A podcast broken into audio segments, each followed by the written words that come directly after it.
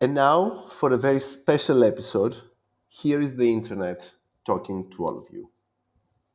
Hello, my name is the internet. I am, well, I'm not sure how old I am, because people tend to think of my age through different milestones. Let's just say I'm of legal age to write this letter, and hopefully to be taken seriously. Now, you will ask me why I feel the need to write something like this, and more importantly, for whom. It is a valid question, but please bear with me. I will try to explain everything. For a long time, I have felt the need to write something aimed at everyone who has used me, no matter for what purpose. I have even been meaning to say something to all of you who have never used me, and those who may have used me but decided to just disconnect.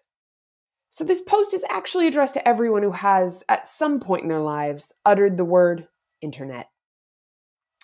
Over the past few years, I've been close to a breaking point. I have felt the pressure imposed on me by commercial interests. I have been abused by some really bad people who have used me to spread misinformation and hate. I've been manipulated for political and social purposes, and I have been used as a punching bag to promote various agendas. And through all of this, I have endured the abuse and have resisted the lies and manipulation. But, to be honest with you, I am not sure for how much longer I can persist. Enough is enough. I'm done. Please, do not consider this a threat. Rather, see it as the reality, my everyday reality. Since my creation, I was considered a wonder, a prodigy technology.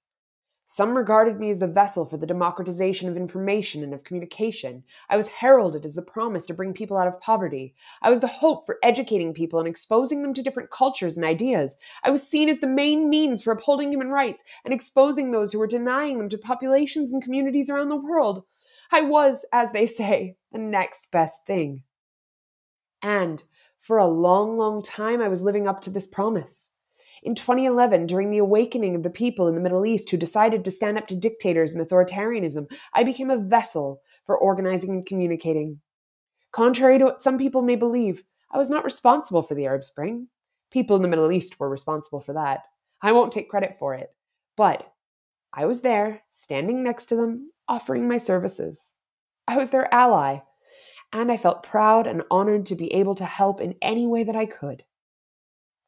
Similarly, I was able to diffuse a lot of centralized structures and offer alternatives for people around the world. At least in the beginning, I was. I gave everyday people more tools to create and innovate. I became their agent. I provided them with equal opportunities to write, compose, produce, and think big. I was, and frankly still am, the main and only reason that some companies even exist. I inspired other companies to push themselves and keep innovating. I was admittedly responsible for allowing some pretty questionable characters to think big. I won't lie, there's part of me that still regrets this a bit. All these companies and the people behind them were celebrating me, at least in the beginning. That was before they turned their backs on me and forgot that the very reason they existed is because of me before they started centralizing and blocking everyone else out of the possibilities I create, so much that they became obstacles to future innovators and creators. They take and take and give nothing back. You may think I sound dramatic. Well, maybe I am. But I think I need to be dramatic if some of this ends up registering with you all. The people who designed me gave me an architecture that was open, decentralized, based on interoperable building blocks. These words may sound ambiguous, vague, but they are what distinguish me from other much more rigid network technologies like the telephone. Given that I don't have a center of control, nobody is or really can be in charge of me. In theory, anyone with a computer can engage with me in the sense that they can join my network of networks. Part of my charm is that when doing so, all these people do not have to ask for anyone's permission. My only requirement is that they speak my language, the Internet Protocol, or IP. That's it. Nothing more, nothing less. As long as they do that, any idea, no matter how crazy or outlandish, is possible. Therefore, it is frustrating when I see these big companies trying to mess with my charm by locking people into their services and telling them what they can and cannot do. It saddens me that people's ideas are these days subjected to the whims of white, privileged tech bros who seek profits above all else. I am not opposed to people making money. I mean, let's be honest here, my design really encourages economies of scale. But there must be some balance, and that balance is broken. I became quite hopeful when I realized that governments were taking notice of all of these issues. Things were getting out of hand and someone needed to step in. To be fair, civil society groups, at least some of them, and many average people have always fought for me. But that has been an uphill battle with small wins. Something drastic was required. Someone had to step in and strong arm the people who seemed to be taking advantage of me. Governments of the world could do that. I knew that not all governments would be helpful. Remember when I told you about my decentralized architecture? Well, this doesn't sit well with every government out there. Authoritarian governments hate it, actually. They don't hate it, they fear it. For this reason, early on in my evolution, some of them started erecting boundaries. One of them even built a massive invisible firewall that disabled much of my capabilities. It put a brake on my potential, and I was upset not to be able to serve the people of that country. Others, for different reasons altogether, sought other ways to undermine me. Some of them started shutting me down when things got pretty rough for them, others started filtering the way I was carrying information. For others, it would be much easier to use me as a weapon against others. They didn't do this alone. Some huge companies helped them by building closed commercial structures on top of me and pretending they were the internet. They helped to drive whole countries to the brink of disaster. Yet, in all that, I still resisted. Partly because I knew I had the support of democracies.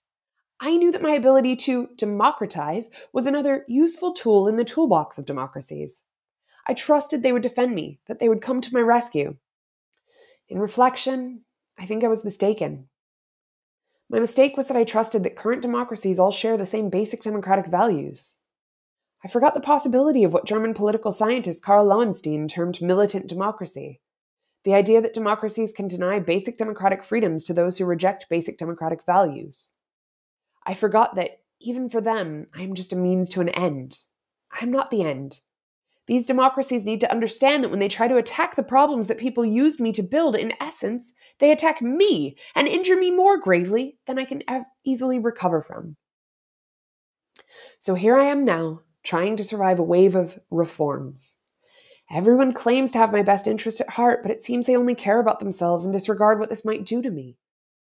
Ironically, some of the laws that are coming out of democracies are inherently undemocratic they attempt to use me to undermine privacy, freedom of speech, or the security of people who use me or will use me in the future. And in doing that, they seek to change much of my design and potential. They want to turn me into a tool for their own control. They are trying to find ways to, insert controls into my architecture to protect their power. Why else would they seek to erect boundaries and undermine my global nature? Why are they trying to close me down and make innovation contingent on local values and cultures?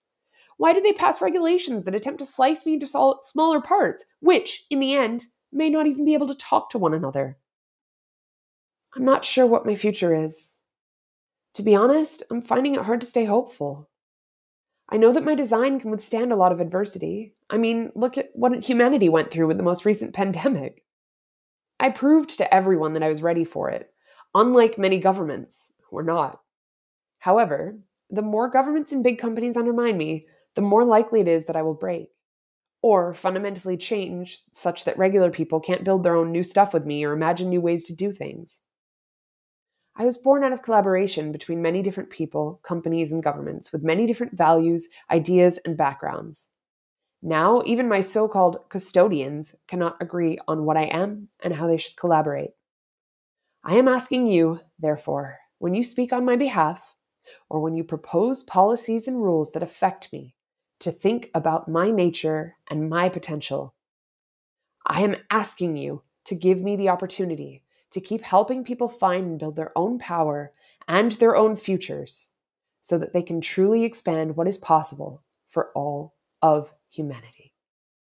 Sincerely yours, the Internet.